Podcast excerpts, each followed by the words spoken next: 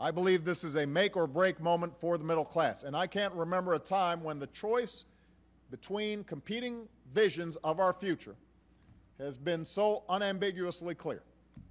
But Bowles-Simpson was a serious, honest, balanced effort between Democrats and Republicans to bring down the deficit. That's why, although it differs in some ways, my budget takes a similarly balanced approach. Cuts in discretionary spending, cuts in mandatory spending, increased revenue. This congressional Republican budget is something different altogether. It is a Trojan horse. Disguised as deficit reduction plans, it is really an attempt to impose a radical vision on our country. It is thinly veiled social Darwinism. It is antithetical to our entire history as a land of opportunity and upward mobility for everybody who's willing to work for it.